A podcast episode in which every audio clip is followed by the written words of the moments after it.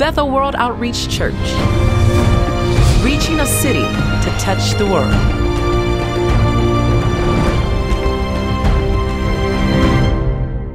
And so it's uh, my honor to be here with you guys today. My name is Bryson, and I'm the youth pastor here. Uh, we love, we just love our students, and it being also Mission Sunday. Before we get into the Word, and as we pray uh, for the Word, we also have a, a 10 days missions trip, uh, which is kind of our uh, the missions branch of every nation, uh, where they're going to be going in just a couple of weeks to uh, Poland, and they're going to be on a trip on October 10th, I believe it is. And so we're going to pray for the word and we're going to pray for them right now. Lord Jesus, thank you.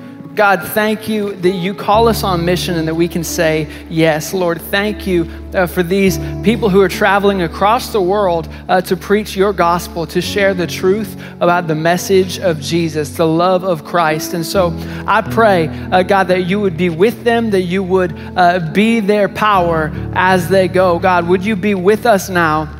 As we go to your word, uh, God, would you give us a greater understanding of who you are, Jesus. And it's in that matchless name that we pray. Amen. Can you say amen, church? Well, amazing.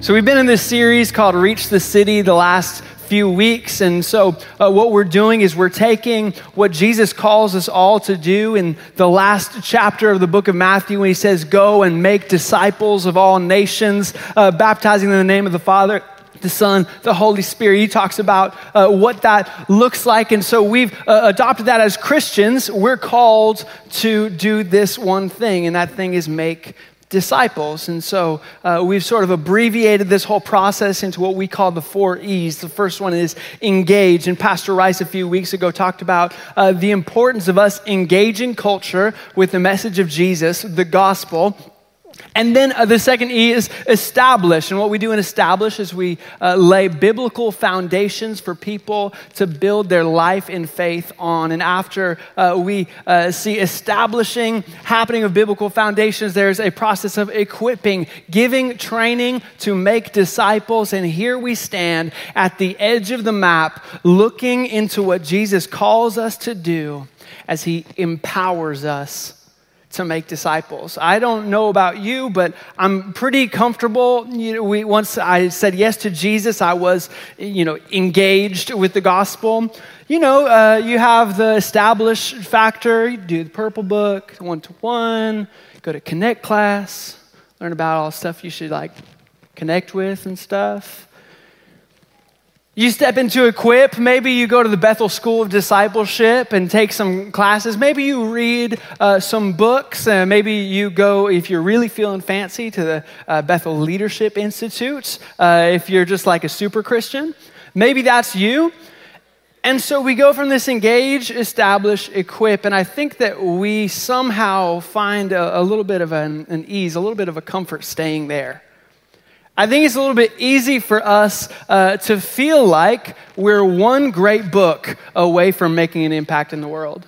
And we're one training away from actually being usable by Jesus. We see this mission that Jesus gives us that we are called to reach the nations.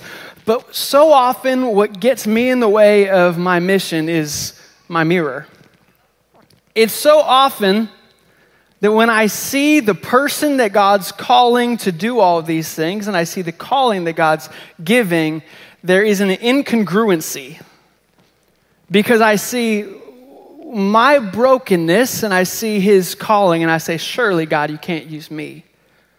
Surely you can't mean me. We have, when we look in this mirror, maybe it's not a physical mirror, but a moment of self reflection. It's so easy to think of all of the disqualifications that you have and that I have of reasons why God shouldn't be able to use us, where we go engage, got it, establish, got it, equip, got it, empower. What? We asked our students on Wednesday night uh, to write down some of the things that they might feel like uh, disqualify them from being used by God. Because we all have a list. And so here's some things. I have a few pages, but we'll just highlight a few. Um, I'm not smart enough, one of them said. I'm easily influenced by others. I'm impatient. Uh, I don't know the gospel well enough. No one wants to hear from me. I'm in middle school. Not enough faith. I don't go to church enough. I give up too quickly. I'm not smart enough. I have a past. I don't read my Bible enough. I'm easily annoyed. Or how about this one? I want people to like me. What's on your list? Like, what's, what's on your list? I think we all have one. We have a list of the reasons why we can't be used by God. I can't, I can't make a difference in my workplace because I have. I can't reach people at my school I because I'm the guy that. And what we do is we take our list, and now when we see ourselves, we just see the things that disqualify us. And so we're looking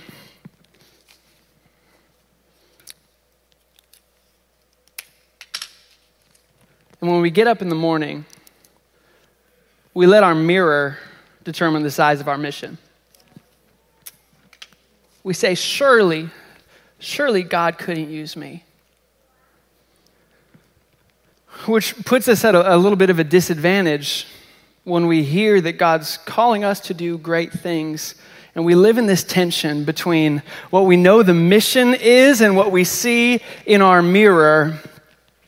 And this is the tension that the disciples find themselves in in the text that we're going to be reading today. Would you open your Bible to Acts chapter 1? Acts chapter 1.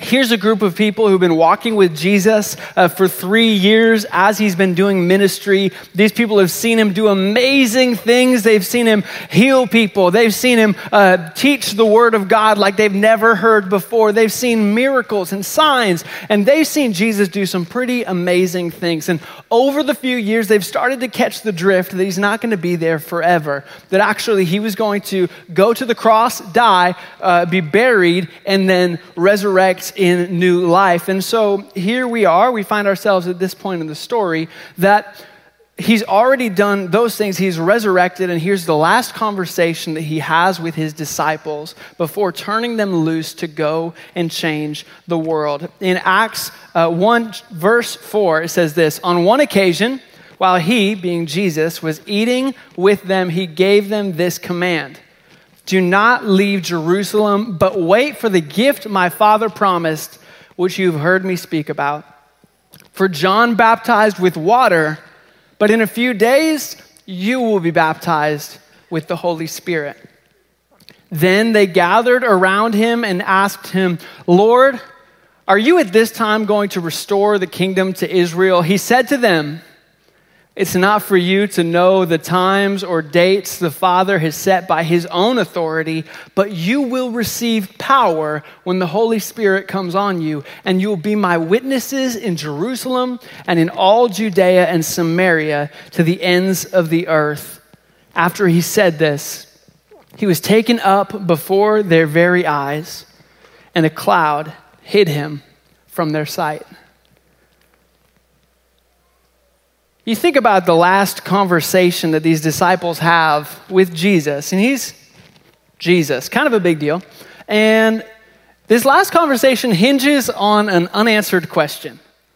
They say, okay, well, Jesus, I heard you a couple chapters ago that it sounds like you are asking us to do some pretty big things, you know, make disciples, not just to some nations, but all of them. And so I uh, just got a little clarifying question, right? It's like if they're at the Oscars or the Emmys, they're in the conversation and you can hear the music swell up. You know, it's like he's almost done.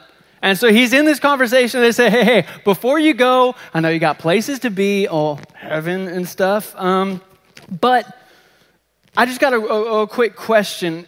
Is this next time going to be the thing that we thought you were going to do this time or what's that going to look like? Because if we're going to tell everybody you know about about you we should probably know a couple more things. Have you ever been there? Jesus if i'm going to tell other people about you I, I need to read one more book. Jesus if i'm going to tell people about you i got to get some stuff right with me Jesus, if I'm going to tell people about you, I got some stuff to work out. And Jesus gives probably the most disappointing answer um, ever because he says, they're like, we just got one question, Jesus. And, and he says, hey, it's not for you to know. Sweet, man.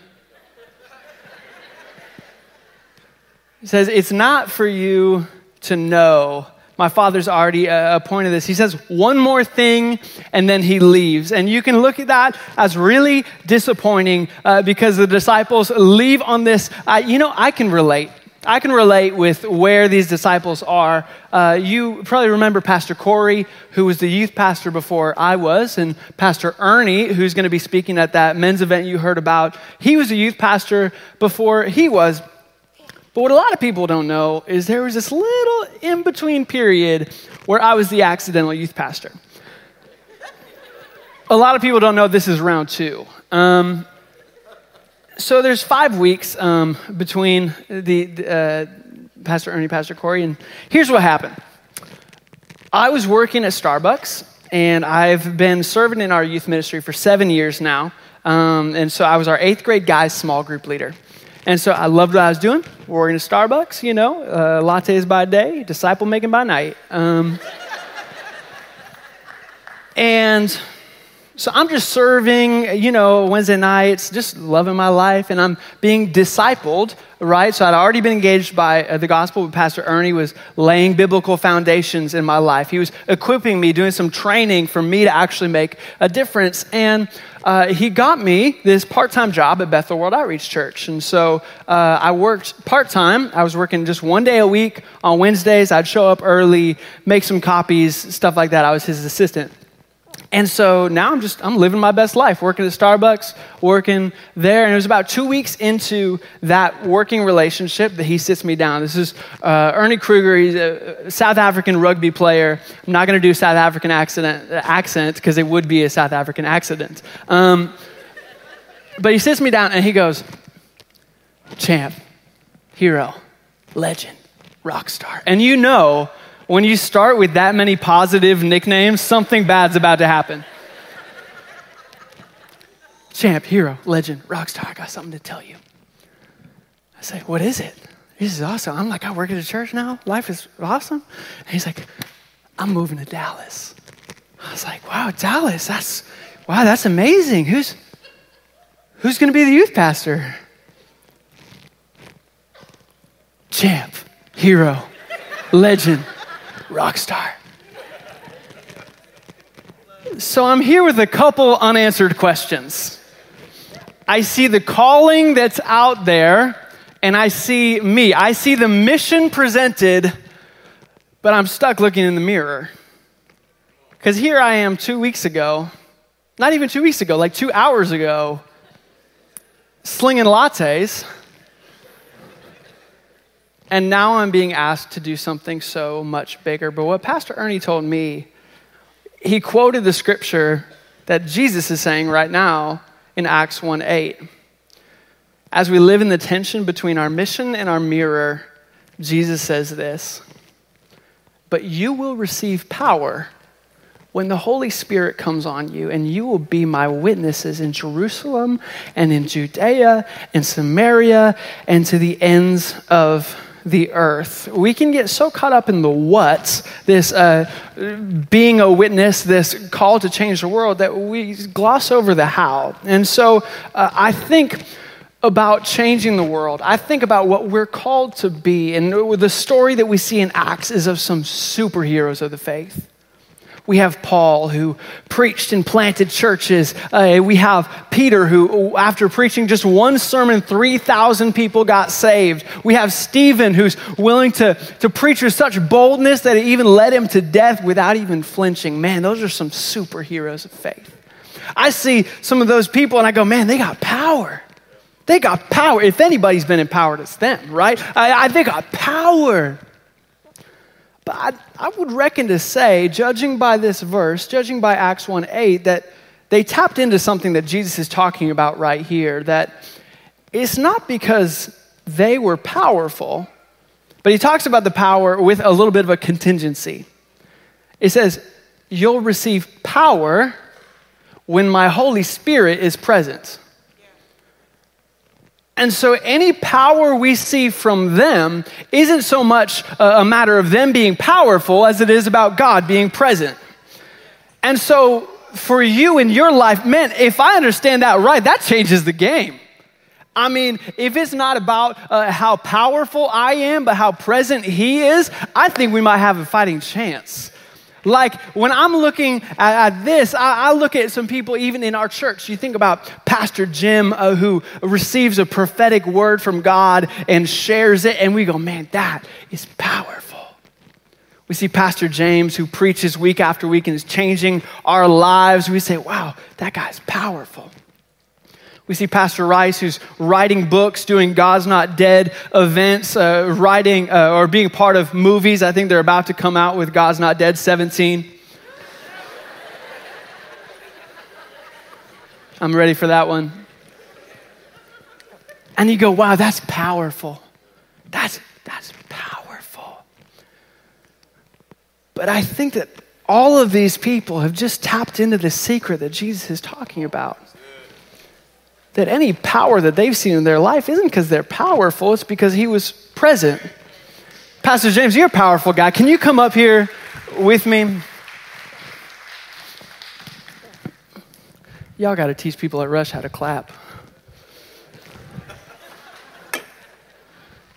Love you, Rush. Just take notes. Someone says something good. Here's two, okay, here's, here's two Coke cans um, Coca Cola. One says coach, one says MVP, you know, but you are kind of a coach for all of us, and you're an MVP, champ, hero, legend, rock star. Oh, and something bad happened. That's you. So here we go. You have a can in your right hand and a can in your left hand. Would you, for all of us, do your best attempt to crush the can in your right hand? Power. Powerful. The can has been crushed. Now, do your best to crush the can that's in your left hand. You choose not to. Just give it a whirl. Give it a whirl for us. Okay, so that's, that's not being crushed. Now, my question is Pastor James, is this aluminum stronger than this aluminum? No. Do you think that maybe the, the paint is, you know, is something that's, uh, you know, holding this one together and not that one? It's the same can, right? It's the same can, but what's different, what gives it the strength, isn't what's on the outside, it's what's present on the inside. Yeah, yeah, yeah. Thank you, Pastor. You can keep the Coke. So, likewise, for you and for me, it's not about what's in the mirror, it's about what's in you. And so, uh,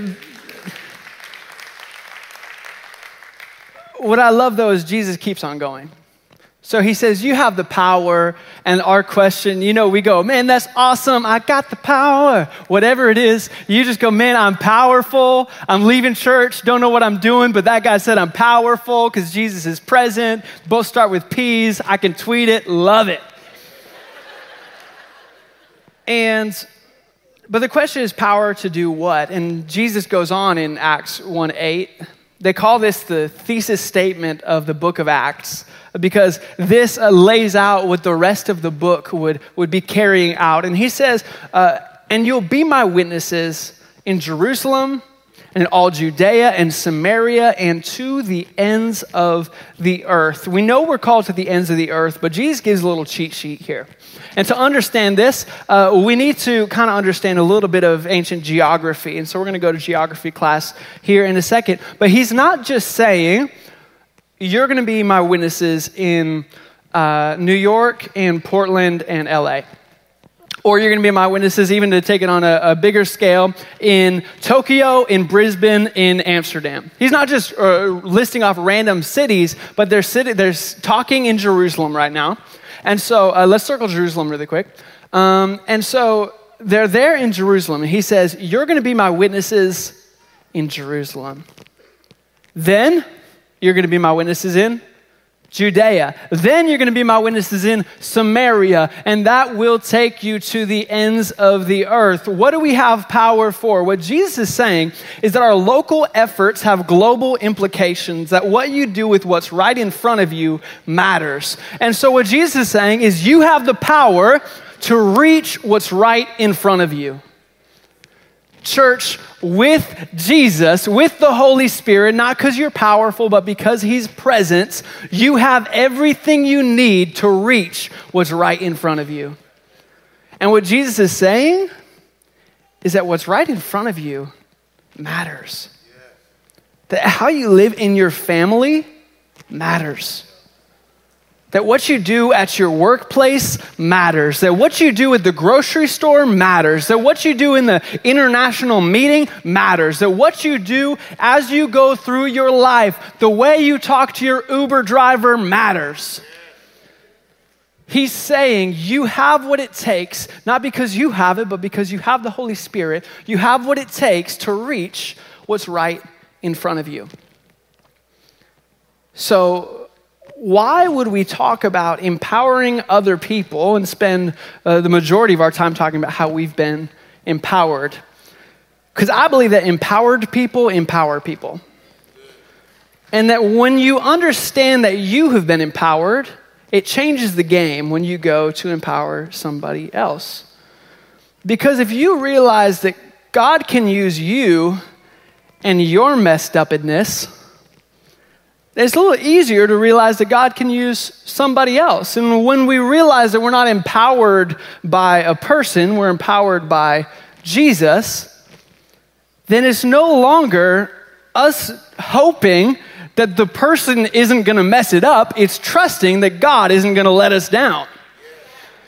It's a different ball game. When we come into this discipleship relationship and it's time, we say, "Hey, you haven't read all the books, but you've read a book. You haven't gone through all the chapters of the purple book, but you got a couple. Now it's time to go." We're not saying standing here biting our nails going, "Oh man, I wish I just had one more class." I just wish, you know, they never let a small group before. We're saying, you know, God, you're too good to let us down. And Jesus, I'm not trusting that they have enough classes. I'm trusting that you're in them. And God, uh, you cannot fail. And as long as we make it just this man made thing about can you do it, can I do it, we get stuck in the mirror. And it doesn't matter what's on your list, however awesome or however good, I know that we're not enough to change the world. And, and so this message is not at all a self esteem message. This is not something about how awesome you are and how Jesus is lucky to have you on the team. This isn't something uh, where we walk around, you know, we walk out and go, man, I rock. It's not a self esteem message, but it is a self awareness message. That our contribution is that. Our contribution is our disqualification. Our contribution isn't going to get us much, that we can't do anything, but God can do everything. And so when we get to this moment of empowerment, that God's actually calling us to do something, I know how a lot of us might be feeling. Okay, I get it, the mission's out here, but I still have this need to be liked. The mission's out here, but I still haven't read enough. This mission's out here, but I don't have enough faith. Now, when you come into a relationship with Jesus, He doesn't come in and say, okay, first we're going to read another book. Sweet, check that off. Then we're going to get you uh, more friends. Okay, check that off. Then we're going to make you, if you look at all these, he doesn't go down list by list and fix you. But the gospel is that you're not enough. But when we look at the mission, it's that Jesus is enough.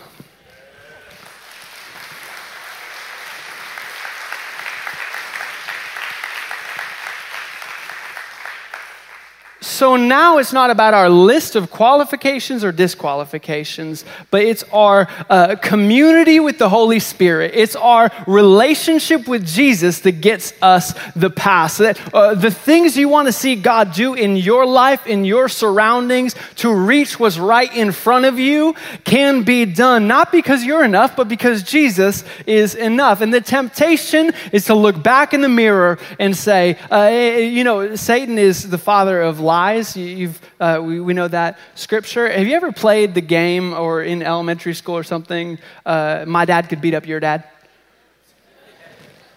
It's not much of a, well, how it works is you say, my dad could beat up your dad. They say, no, my dad could beat up your dad. And that's it.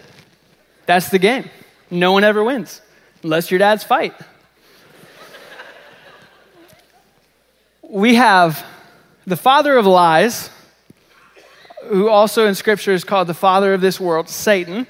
And then in John 1, it says, anyone who believes has been given the right to be uh, called a child of God, God our Father.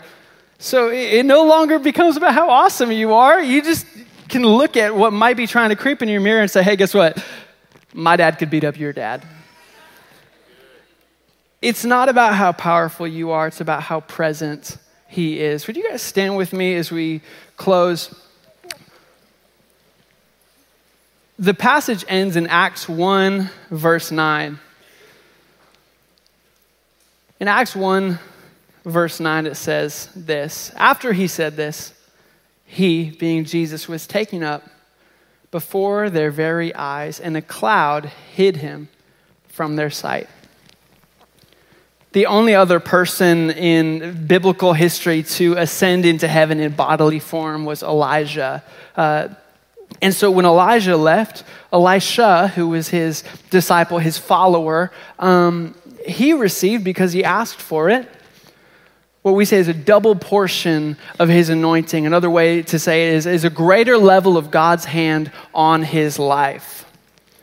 And so I can't help but think, as the disciples were there watching Jesus ascend into heaven,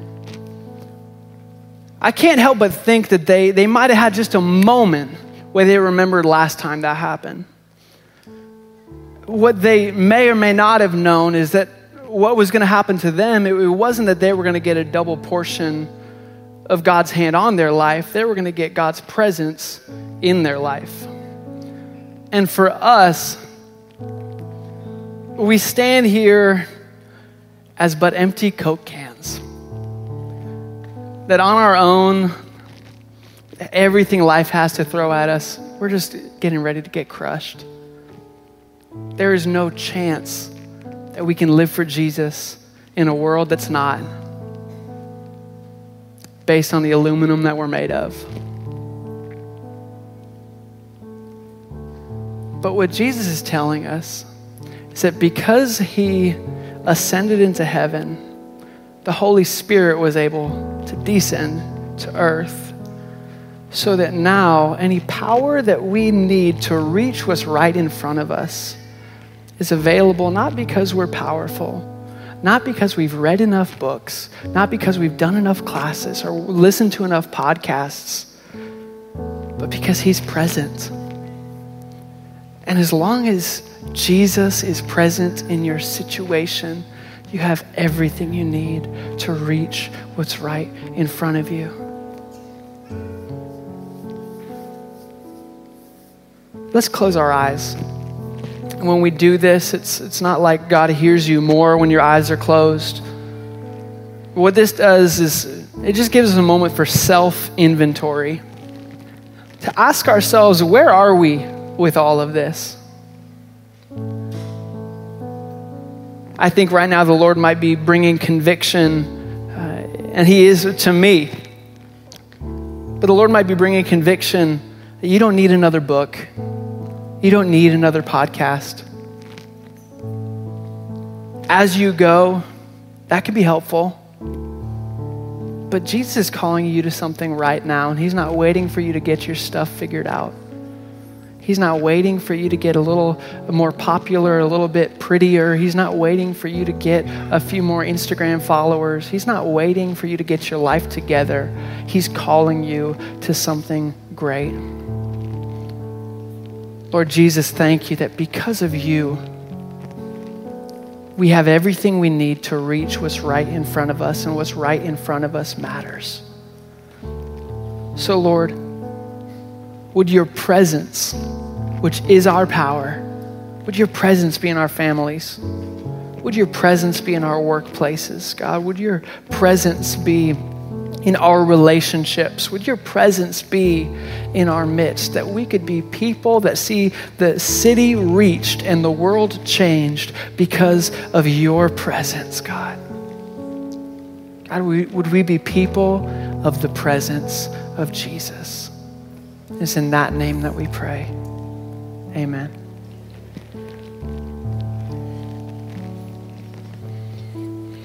Isn't Jesus wonderful to give us that word? Very well delivered. You know, pastors like us, like Bryson, Pastor Bryson, myself, we don't actually do it to get praise. We do it so that you can be introduced to what Yeah. Jesus wants to do in your life. And I know for a fact, just like in the early, early service, he wants you to give you a fresh measure of his presence. The scripture simply says, Don't be drunk with wine. Don't be drunk on that mirror that tells you what you're not. Be filled with the Spirit of God. And all of a sudden, the way you view life, your life, the life of Christ, and the mission will change. I perceive that we as a church, we need a fresh filling of the Holy Spirit. And we're going to just sing a song in just a moment. And being filled with the Spirit means a lot of things, different things to a lot of different people, but today it's individualized. Just as an act of faith, I'm going to invite you in a moment to move out of your seat and come crowd around in front of the room and cry out to God simply for Him to fill you with His Spirit until that image in the mirror, it's different. There's none of your power can change it. But His power, His presence in your life can not only change it, but thrust you out into the harvest field. If you've watched this message and you want to make Jesus Lord of your life, I've got good news. You can do it right now. I want you to pray with me. Say, Lord Jesus, come into my life for the rest of my life. I acknowledge I am a sinner. I need you, my Savior. I believe you died for me. I believe you were raised from the dead on the third day. And I confess that you are now Lord of my life. If you've just prayed that prayer, I have good news for you. You have eternal life. The next step for you is to get in a Bible believing church. We volunteer to be that church. But if not us, we pray God's blessings on you as you search for God's best for you. Thank you.